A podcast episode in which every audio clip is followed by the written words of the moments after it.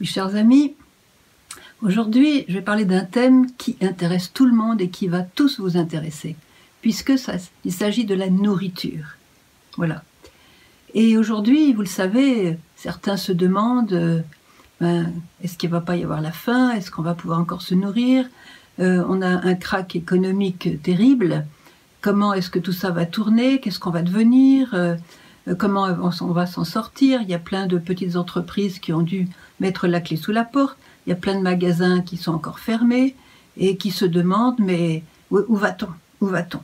Alors je suis pas là pour vous faire peur, au contraire, au contraire.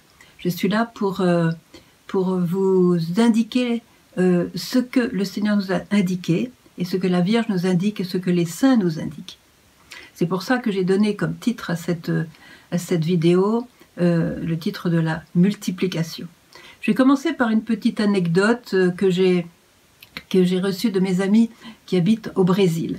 Ce sont des très chers euh, frères, euh, qui est prêtres et puis laïcs aussi, et qui ont décidé de donner leur vie, mais vraiment de donner leur vie, pour les enfants de la rue au Brésil, dans les favelas. Et je peux dire que les favelas et les enfants de la rue du Brésil, euh, c'est hard, c'est vraiment très très dur et, ils sont prêts à tout. Ils sont vraiment prêts à tout. Ils ont vraiment donné leur vie.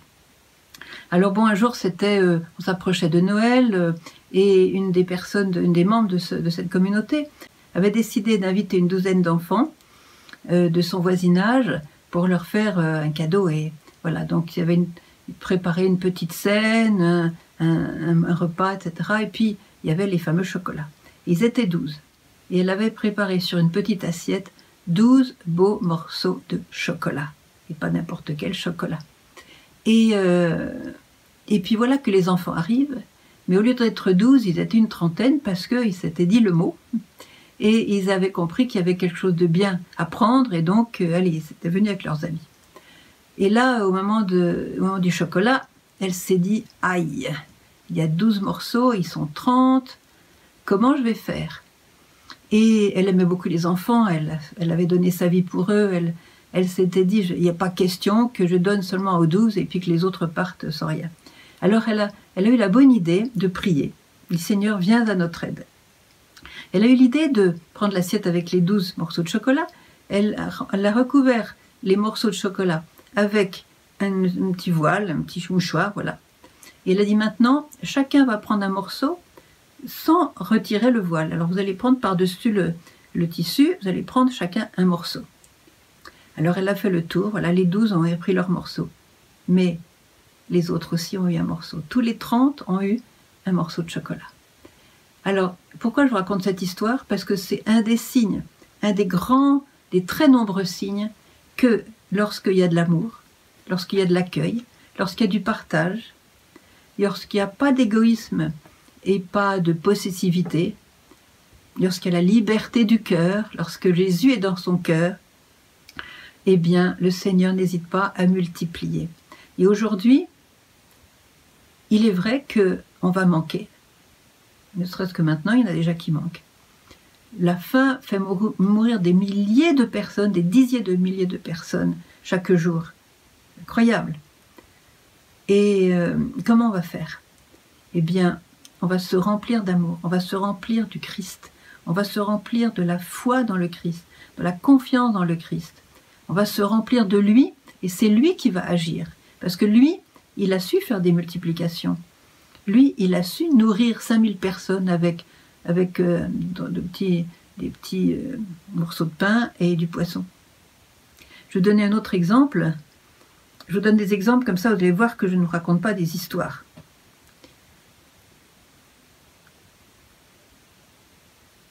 C'est un exemple qui, est pris pendant la guerre. C'est une famille de Split. Enfin, ils habitaient un petit peu dans les environs de Split. Et ils étaient déjà retraités, pas très vieux, mais enfin déjà retraités. Et ils avaient un petit champ, voilà, un petit lopin de terre. Ils avaient planté des pommes de terre pour euh, leur, euh, leur récolte personnelle, pour leurs propres besoins. Et puis quand la guerre est arrivée, il y a eu les réfugiés, il y a eu les gens qui avaient tout perdu, et ils se sont dit on va pas les laisser mourir de faim. Alors ils ont pris leur, euh, ils ont été dans leur champ, ils ont retiré leurs pommes de terre qui étaient réservées pour leurs propres soins, leur propre nourriture, et ils ont donné ces pommes de terre à ceux qui avaient faim.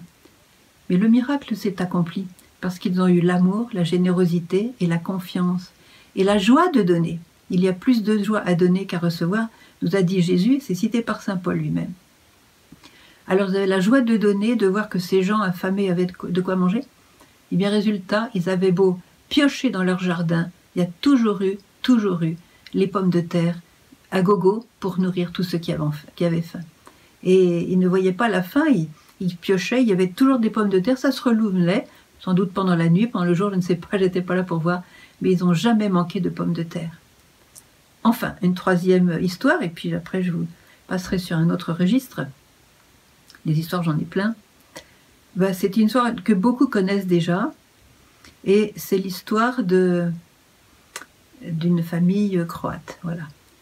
La guerre est arrivée, et puis cette famille avait euh, une petite ferme, disons, et ils avaient tué une petite vache avant la guerre. Et cette petite vache, ils l'avaient découpée, et ils l'avaient donc mise en morceaux et mis dans le, dans le freezer. Et quand la guerre est arrivée, très vite, on a manqué d'électricité. Le père de famille m'a fait savoir, écoute, sœur Emmanuel, est-ce que tu pourrais nous passer ton générateur d'électricité? Parce que si j'ai pas d'électricité, eh bien, ma viande va se perdre et c'est vraiment dommage. Alors bien sûr, on l'a fait parce qu'on avait, moins besoin que lui, lui avait toute une famille. Et on a passé le générateur.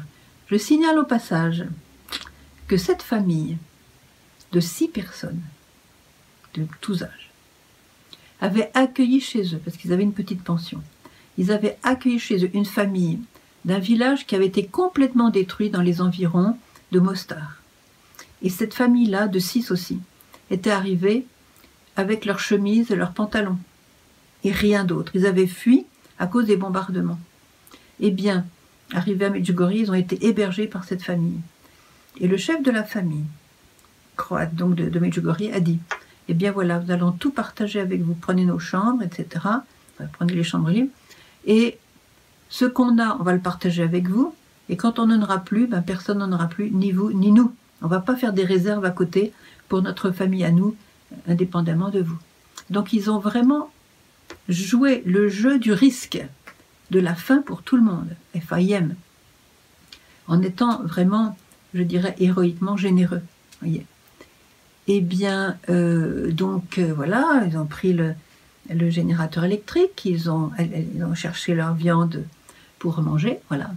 Trois semaines plus tard, je vais chez eux avec notre petite équipe de, on était quatre, notre, qui était resté donc pendant la guerre de la communauté des béatitudes. Et qu'est-ce que je vois? Il nous sert de la viande. Et attends, attends, qu'est-ce qui se passe là? Qu'est-ce que tu es le seul à servir de la viande. Il n'y a plus de viande, il n'y a, plus de, il a plus de frigidaire, il n'y a plus d'électricité. Où est-ce que tu as été chercher cette viande-là Il me dit Bien, Sœur Emmanuel, j'ai quelque chose à te dire à part. Alors il me prend, il il me prend à part et il me dit Mais tu sais, je ne comprends pas. Je ne comprends pas. À chaque fois que je vais chercher des morceaux de viande dans le, congélateur, il y a toujours le même nombre de morceaux. Si bien que, voyant que ce, qui, se passait, euh, voyant que j'avais de la viande, il y a des gens de mon quartier qui sont venus avec des sacs plastiques. On écoute, Yossip, on a des enfants à la maison. Est-ce que tu peux partager un peu ta viande avec nous? Et moi, volontiers, j'ai tout partagé. Donc, ils sont venus, assez nombreux maintenant avec tous les enfants du village. Eh bien, à chaque fois que j'allais dans le congélateur, il y avait le même nombre de, de morceaux de viande. Et avec sa simplicité, je comprends pas, je comprends pas. Je lui écoute, à partir du moment où tu as fait un acte de charité presque dangereux, hein, eh bien le Seigneur a pourvu à tes besoins. Cela me fait penser à une parole de Jésus, la sœur Faustine. Elle écrit, c'est le paragraphe numéro 548. J'entendis alors ces paroles dans mon âme. Ma fille, je t'assure un revenu permanent dont tu vivras. Ton devoir est d'avoir une complète confiance en ma bonté, et mon devoir est de te donner tout ce dont tu as besoin. Je me rends moi-même dépendant de ta confiance. Si ta confiance en moi est grande, ma largesse n'aura pas de mesure. Si ta confiance en moi est grande, mes largesses, ma largesse n'aura pas de mesure. Chers frères et sœurs, ça c'est un mot en or. Parce que aujourd'hui, aujourd'hui, eh bien, la providence n'est pas morte, elle est plus vivante que jamais. Aujourd'hui, les multiplications que prépare le Seigneur sont plus importantes que jamais, car plus la crise est importante, plus la générosité de Dieu et la grâce de Dieu aussi se manifestent. Je ne peux pas résister à l'idée de vous donner un autre exemple. J'ai le choix. Un jour, nous avons vu qu'une maison de Medjugorje manquait de fuel pour le chauffage central. Bon, bref, on a donné du fuel pour toute l'année, etc. On avait reçu un don et donc euh, voilà. Ça a pu être possible. Deux, ans plus tard, nous avons été nous-mêmes en difficulté puisque eh bien, le prix du fuel avait augmenté de 65%. Et vous savez que tous les matins, on prie beaucoup Saint-Joseph. Et devant cette situation quand même un peu difficile, parce qu'on on a quand même 2000 litres de fuel par an pour nous chauffer pendant l'hiver, et on nous chauffait vraiment pas trop, trop, trop, minimum de survie. Donc là, 65%, euh, euh, c'était hard, c'était vraiment difficile. Alors, euh, dans, la prière du matin, on a dit Saint-Joseph, tu as vu le prix du fuel?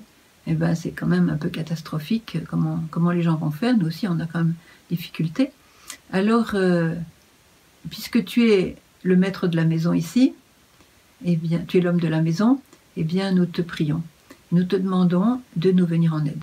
Alors, on te donne le choix entre deux possibilités. Soit tu fais baisser le prix du fuel et le réduis à ce qu'il était avant, soit eh ben, tu multiplies le fuel dans la cuve qui est dans la cave. Voilà. Sur ces entrefaites, je devais partir euh, dans un pays lointain pour euh, trois semaines. Et je dis à Gabi, écoute, euh, voilà, on a prié ça maintenant, il faudra que tu vérifies régulièrement le, niveau du fuel, parce qu'en fait, on a décidé de prendre seulement 500 litres au lieu de 2000 à cause du prix. Donc on avait 500 litres. Et je pars en mission. Je reviens, et au bout de trois semaines, Gabi me dit, ben, on, a, bien chauffé la maison, et quand j'ai été voir, eh ben, on a encore 500 litres. Ah, c'est bien, c'est bien. Donc je suis restée encore quelques semaines, on a bien chauffé la maison. Et à chaque fois qu'on allait regarder pour jauger ce qui restait dans la cuve, eh bien, il y avait toujours les 500 litres qui étaient là. Alors j'ai compris une chose, c'est que entre les deux solutions, Saint Joseph avait choisi de multiplier le fuel dans la cuve. Et merci à Saint Joseph, on n'a jamais aussi bien chauffé la maison que cet, hiver-là. Et à la fin de l'hiver, on avait toujours les 500 litres pour l'hiver prochain. Voilà. Donc, vous voyez, ça c'est. Mais alors, j'ai pris Saint Joseph euh, à côté de moi, là, parce qu'il faut lui faire honneur. C'est incroyable la fidélité de Saint Joseph. C'est incroyable comme il travaille. Il suffit de l'aimer, de le prier et de lui exposer nos, besoins. Il a, comme on dit, il a donné le pain à celui qui était le pain de vie. Donc, euh, il a vécu des choses très très difficiles en Égypte, et pas seulement en Égypte, parce qu'avec sa bonté naturelle et surnaturelle, il devait quelquefois se faire avoir avec les gens qui ne payaient pas son travail. Donc il sait ce que c'est que de travailler dur pour gagner sa vie. Et donc, je vous le recommande parce que alors lui, euh, alors lui, c'est le super ami. C'est le super agent de la Providence. C'est lui qui tient la bourse au ciel.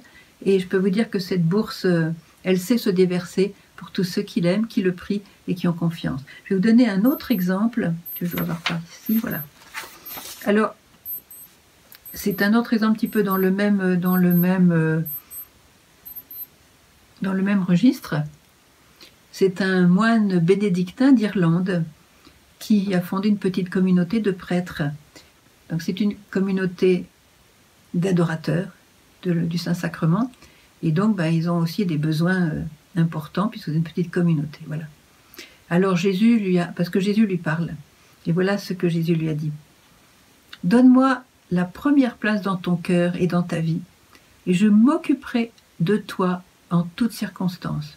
Je ne permettrai pas que vous manquiez de quoi que ce soit, toi et ceux avec qui tu partageras cette vie. Ma providence est à l'entière disposition de mon amour miséricordieux. Mets donc ta confiance en mon amour miséricordieux et tu verras les merveilles que j'accomplirai pour toi. Il ajoute aussi cela, et c'est important aussi pour nous de le savoir. Beaucoup de temps et d'énergie sont gaspillés en de futiles, préoccupations et d'interminables discussions sur ce qui est nécessaire et sur la manière de l'obtenir. Présente-moi simplement tes besoins avec un cœur confiant, et je te montrerai combien je suis généreux envers ceux qui me laissent prendre en charge leurs nécessités. Le désir obstiné de contrôler toute chose et d'obtenir par des moyens purement humains les choses nécessaires à mon œuvre est un affront tant à mon amour miséricordieux qu'à mon infinie générosité. Waouh, ça c'est à retenir. Voilà. J'ai remarqué une chose, c'est que quand il y a une multiplication, quand il y a un don, quand il y a un acte de générosité venu de la providence de Dieu, eh bien, il y avait toujours de la part de celui qui reçoit un acte de confiance, un acte d'abandon et un acte de foi en la bonté de Dieu.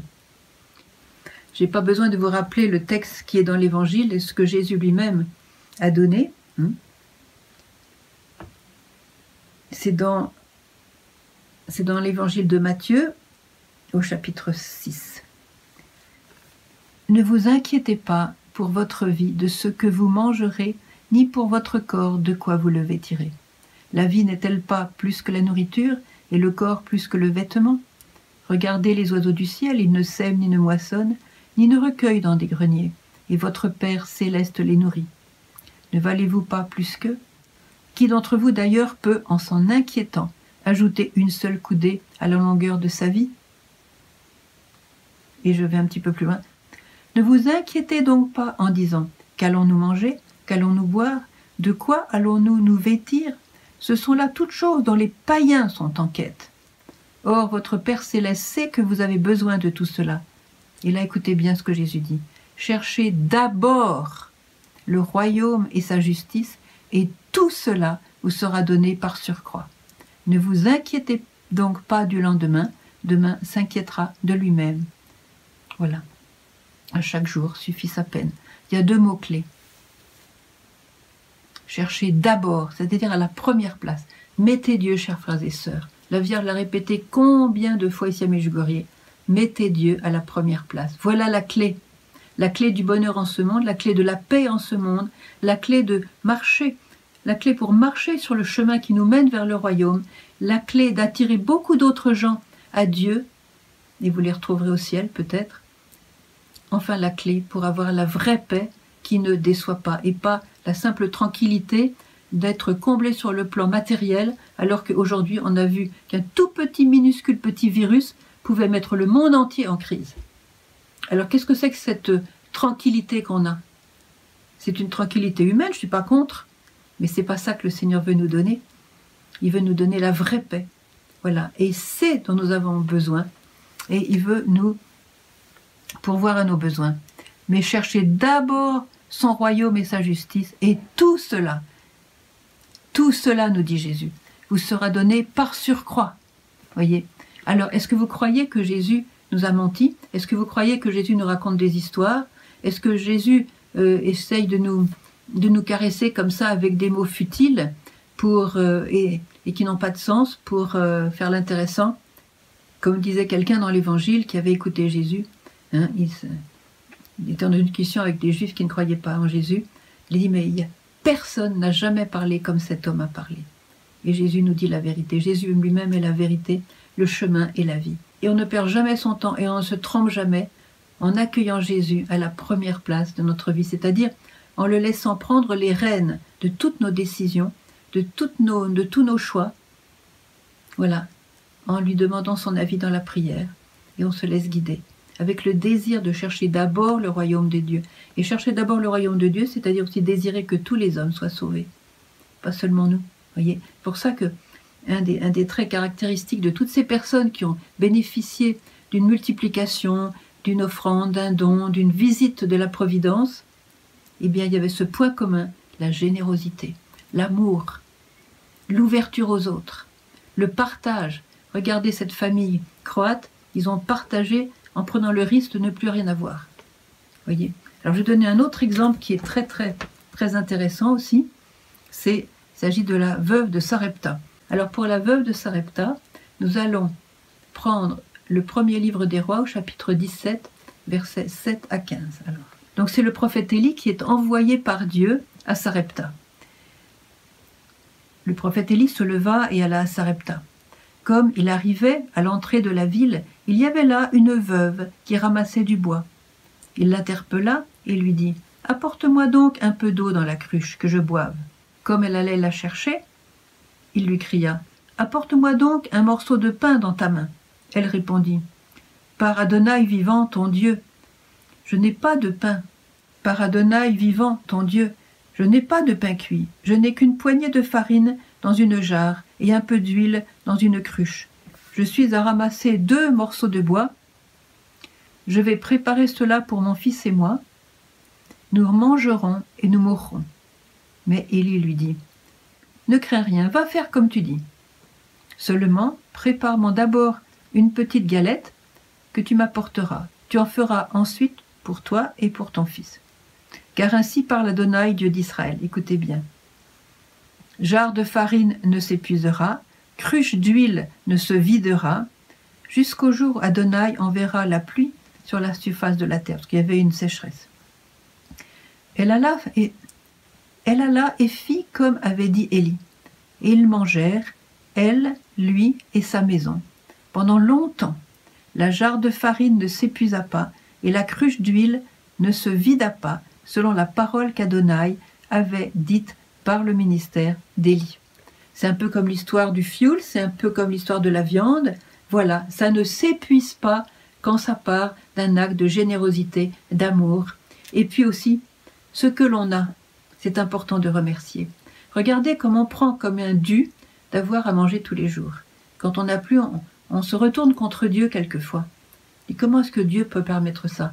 Mais est-ce qu'on avait béni? Est-ce qu'on avait remercié? Est-ce qu'on avait béni le repas? Est-ce qu'on avait rendu grâce après le repas?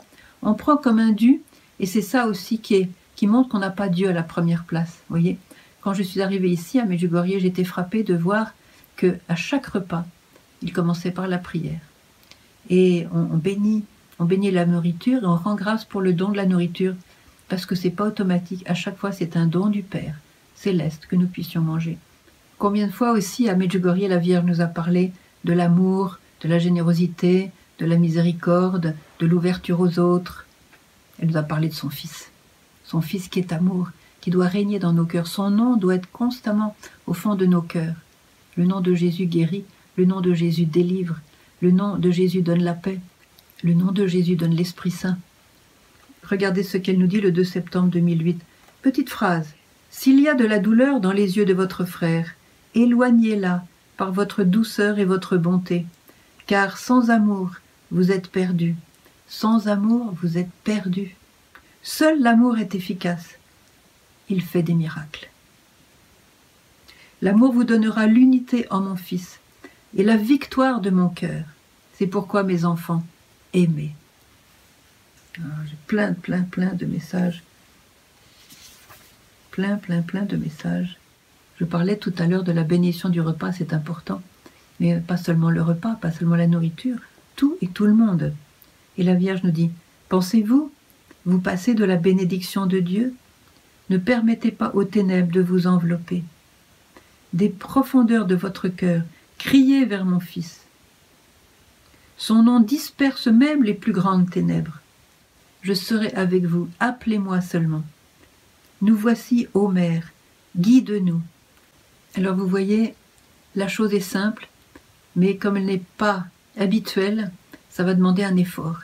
Ça va demander un effort de nous abandonner dans la confiance. Et attention, nous abandonner ne veut pas dire être paresseux, ne pas dire bon bah Seigneur, c'est toi qui fais le travail, moi je fais rien, non. L'abandon est actif parce qu'il faut constamment s'ajuster au plan de Dieu. Vous voyez, complètement s'ajuster au plan de Dieu. Vous connaissez un petit peu la, la blague qui demande Est-ce que vous savez comment faire rire le Seigneur? Comment faire rire Dieu? Et la réponse est la suivante Oui, il suffit que tu lui exposes tes plans. Voilà. Nos plans ne sont pas forcément ceux de Dieu, surtout si on ne prie pas et si on ne s'abandonne pas. Dans ce temps qui est maintenant le nôtre, où la pauvreté a beaucoup augmenté dans le monde entier, où trouver du travail maintenant est difficile, nourrir sa famille est difficile, et ce n'est pas un hasard si le Seigneur veut nous parler de la providence aujourd'hui, nous parler aussi des saints, de Saint Joseph. Combien de fois nous avons vu Saint Joseph à l'œuvre Je ne peux pas m'empêcher de vous raconter une autre histoire. C'est l'histoire parce que je voudrais honorer Saint Joseph. Et je voudrais tellement que vous l'aimiez et que vous le preniez comme l'homme de la maison chez vous, l'homme de la maison. Ne vous serez pas déçus. Alors voilà, il y avait des sœurs polonaises pendant la guerre de 40. Elles avaient un orphelinat et elles sont venues à manquer de lait pour les orphelins. Alors les petits orphelins, ils ont besoin de lait. On ne peut pas laisser un enfant se passer de lait quand ils sont petits comme ça. Et donc elles peu aux abois parce qu'il n'y avait plus de lait. Et puis c'était la guerre. Donc, euh, alors évidemment, elles ont pensé à Saint Joseph, l'homme de la maison. Et elles ont dit à la sœur cuisinière, écoute, euh, va euh, voir la statue de Saint Joseph, et sous la statue de Saint Joseph, met la demande. Et on sait que pour demander quelque chose à Saint Joseph, c'est bien d'être assez précis et de, de lui faire en quelque sorte le dessin de ce dont on a besoin. Mais la pauvre s'est dit, mais comment est-ce que je peux faire un dessin du lait? Sur la page blanche, du lait c'est blanc, ça va pas. Donc elle a une bonne idée, elle a dessiné une, une assiette creuse avec du lait dedans, et pour montrer à Saint Joseph que c'était du lait, elle a, mis, elle a dessiné un chat qui buvait le lait. Voilà. Bon, évidemment, ça n'a pas raté. Le lendemain, un homme vient sonner à la porte du couvent et dit à la mère supérieure Écoutez, ma soeur, j'aimerais bien vous faire un cadeau. Ah, c'est bien, elles ont tout de suite pensé au lait. Et le cadeau, c'était Eh bien, ma soeur, j'ai pensé vous donner un chat. Parce que toutes les communautés ont un chat et c'est bien, je suis sûre que vous serez contente d'avoir un chat. Alors la supérieure dit Bon, ben, c'est vraiment gentil de nous donner un chat. C'est sûr, nous allons accepter le chat avec reconnaissance. Et puis, il a tout de suite vu, le gars, qu'il y avait quelque chose qui n'allait pas, il y avait une déception. Il dit Mais euh, vous n'avez pas l'air d'apprécier le chat. Est-ce que, je vous ai déçu? Est-ce que vous auriez besoin de quelque chose d'autre? Oui, monsieur, on a vraiment besoin absolument de lait parce que là, parce que là, il n'y a plus de lait pour les enfants. Oh, ça tombe bien, mon camion est plein de lait. Allez vous servir, on va déverser ce lait là dans votre cave et vous aurez du lait pour un bon temps. Voyez? Alors ça, c'est l'humour de Saint Joseph.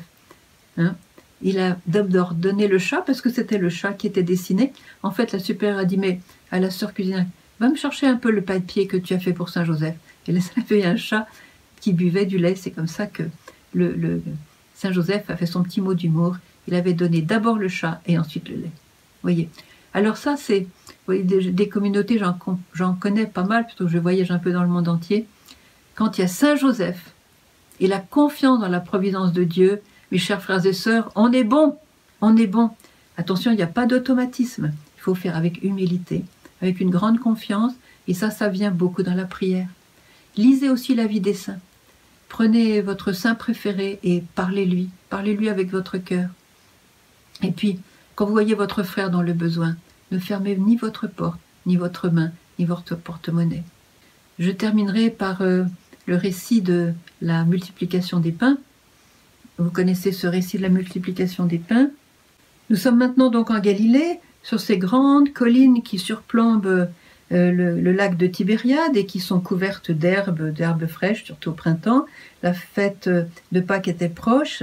Alors Jésus lève les yeux et il voit une grande foule, une grande foule qui venait à lui. Et Jésus dit à Philippe Où achèterons-nous des pains pour où achèterons-nous des pains pour que mangent ces gens? Philippe lui répondit deux cents deniers de pain ne suffisent pas pour que chacun en reçoive un petit morceau. Un de ses disciples, André, le frère de Simon-Pierre, lui dit Il y a ici un enfant qui a cinq pains d'orge et deux poissons. Mais qu'est-ce que cela pour tant de monde? Jésus leur dit Faites s'étendre ces gens. Il y avait beaucoup d'herbes en ce lieu. Ils s'étendirent au nombre d'environ cinq mille hommes. Alors Jésus prit les pains et, ayant rendu grâce, il les distribua aux convives de même aussi pour les poissons, autant qu'ils en voulaient. Autant qu'ils en voulaient. Cinq mille hommes, sans compter les femmes et les enfants, autant qu'ils en voulaient. Comment ce miracle a-t-il commencé? Eh bien, il y a toujours cette matière première, je dirais cette matière première qui permet à Jésus de faire le miracle. De même que pour que la veuve de Sarepta, il y avait un petit peu d'huile et un petit peu de farine. Il y avait une matière première qui a été donnée. Le petit garçon, il avait son petit sandwich, son petit snack que sa maman lui avait préparé. Et il y avait beaucoup de kilomètres à faire pour rentrer à la maison. Et ce petit garçon n'aurait pas pu rentrer comme ça. Un petit garçon ne peut pas marcher des centaines de kilomètres sans avoir quelque chose dans l'estomac. Qu'est-ce qu'il a fait? Il a donné ses pains d'orge et il a donné ses poissons. Il ne les avait plus parce qu'il les a donnés. Vous voyez un petit peu? Vous voyez de quoi le Seigneur se sert, il a besoin de l'amour, il a besoin de la générosité, il a besoin de l'abnégation, il a besoin de la folie d'amour. Alors à nous maintenant de choisir. Qu'est-ce que nous allons devenir, qu'est-ce que nous allons manger, comment est-ce que nous allons nous en sortir? Et cette épidémie, si jamais elle, revient comme certains experts le disent, je ne sais pas, mais je sais que certains experts, si une autre épidémie se reproduit, une autre pandémie se reproduit, mais qu'est-ce qu'on va devenir? Ben, Vous savez ce qu'on va devenir? On va devenir des apôtres de Jésus. On va devenir les mains tendues de Dieu pour nous-mêmes, notre propre famille et ceux qui nous entourent. Voilà ce qu'on va devenir.